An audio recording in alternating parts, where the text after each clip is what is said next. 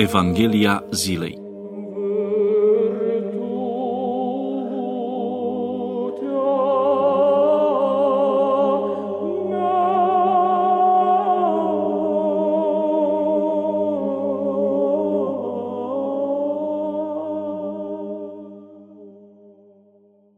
Citire din Sfânta Evanghelie de la Matei, capitolul 23, versetele 29 până la 39.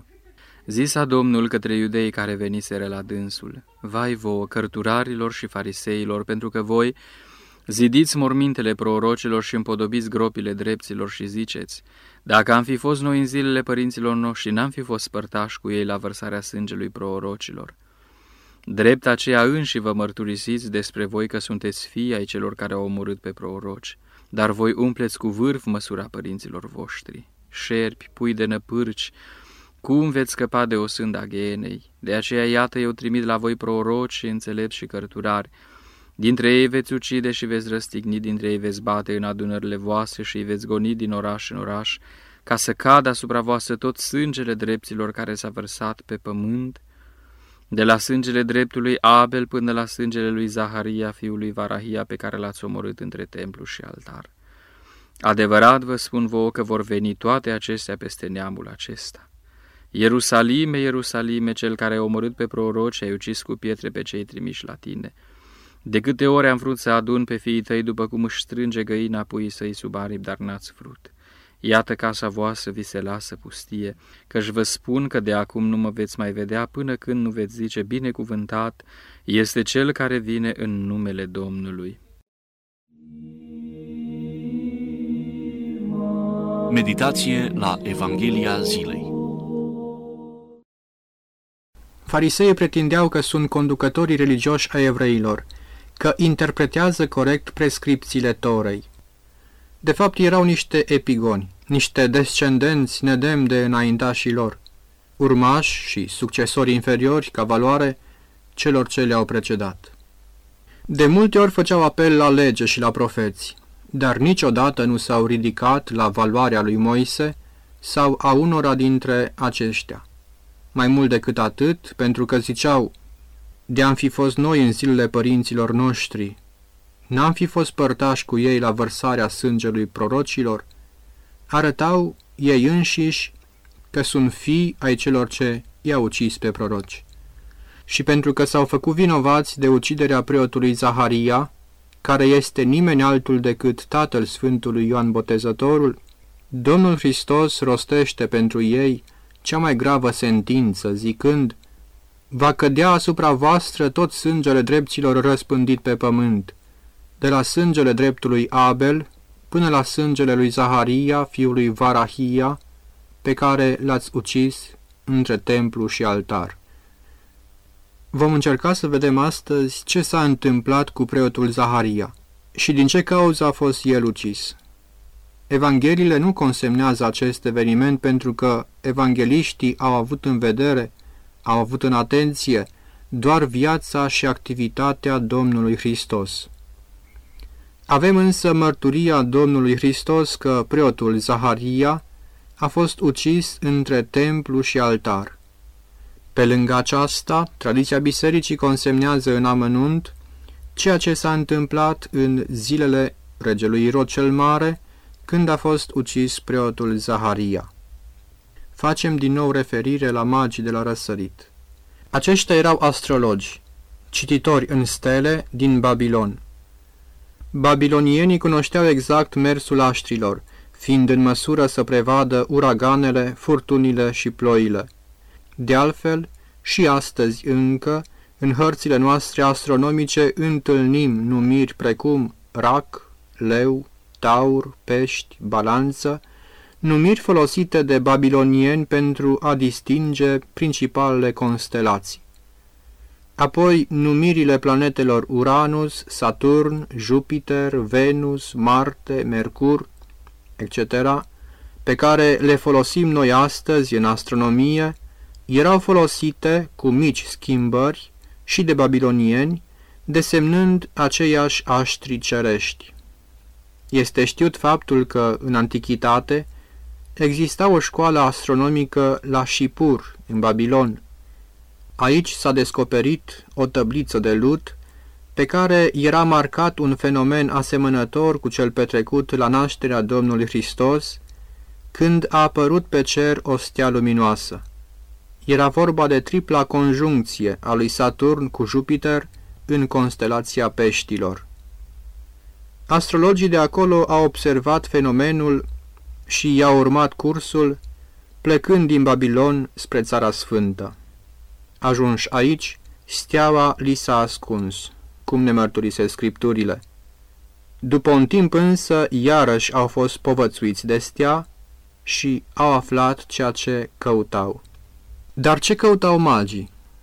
Căutau un rege, căci, potrivit credinței lor, fiecare om era sub ocrotirea și influența unei anumite constelații, chiar din momentul nașterii sale. Așa au ajuns la Irod, căci li se părea firesc să-l caute pe rege într-un palat. Aici au aflat însă un tiran crud și fricos, care își ucidea toți pretendenții la tron. Și-a ucis cumnatul pe Aristobul, care avea funcția de mare preot. Și-a ucis apoi soția, pe nume Miriam.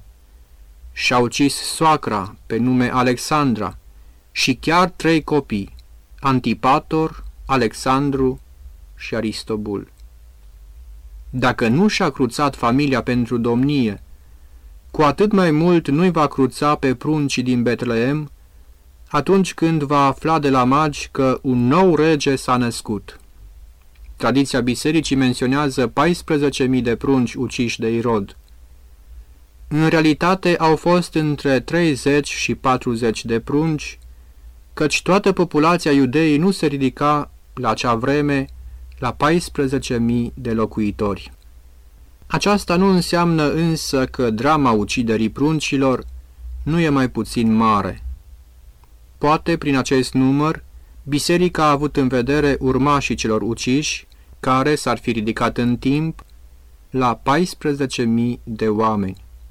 Știm din Evanghelia după Matei, din capitolul al 2-lea, că Iosif, împreună cu Fecioara Maria și cu pruncul Iisus, au fugit în Egipt de frica lui Irod. Nu știm însă ce s-a întâmplat cu Ioan Botezătorul, pentru că Evangheliile nu menționează nimic.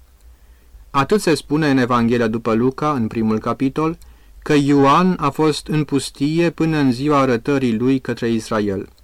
Dar cum a ajuns în pustie? Regele Irod nu a rămas străin de minunea ce s-a întâmplat cu Zaharia la nașterea lui Ioan Botezătorul, cum că acesta a fost mut și nu putea să vorbească, și cum, dintr-o dată, i s-a deslegat limba atunci când i-a pus fiului său numele Ioan. Prin urmare, Irod credea că Ioan îi va deveni pretendent la domnie și căuta să-l suprime. Însă, din rânduială dumnezeiască, Elisabeta a fugit împreună cu fiul ei în pustiu și s-a ascuns într-o peșteră. Pentru că Zaharia era pe atunci în Ierusalim, slujind după obicei în templu, în rândul săptămânii sale, nu i-a putut urma. Și pentru că nu a dezvăluit unde este ascuns Ioan, preotul Zaharia a fost ucis de soldații lui Irod între templu și altar. Biserica îl pomenește la data de 5 septembrie. După 40 de zile de la uciderea lui Zaharia, Sfânta Elisabeta, mama înainte mergătorului, și-a dat sfârșitul în aceeași peșteră în care s-a ascuns, iar Sfântul Ioan a fost rănit de un înger până la creșterea lui și păzit în pustie până în ziua arătării sale către Israel. Cunoscutul astronom Kepler a fost cel care a spus că tripla conjuncție stelară planetară din anul 1610 a lui Saturn cu Jupiter în constelația Peștilor a fost identică cu cea petrecută în anul 7 înainte de Hristos, care a avut 3 maxime, în martie, în septembrie și în decembrie. Acum, dacă cumulăm datele științifice cu cele biblice, spunem următoarele. Prima apariție pe cer a stelei lui Hristos a avut loc în martie, de bunăvestire.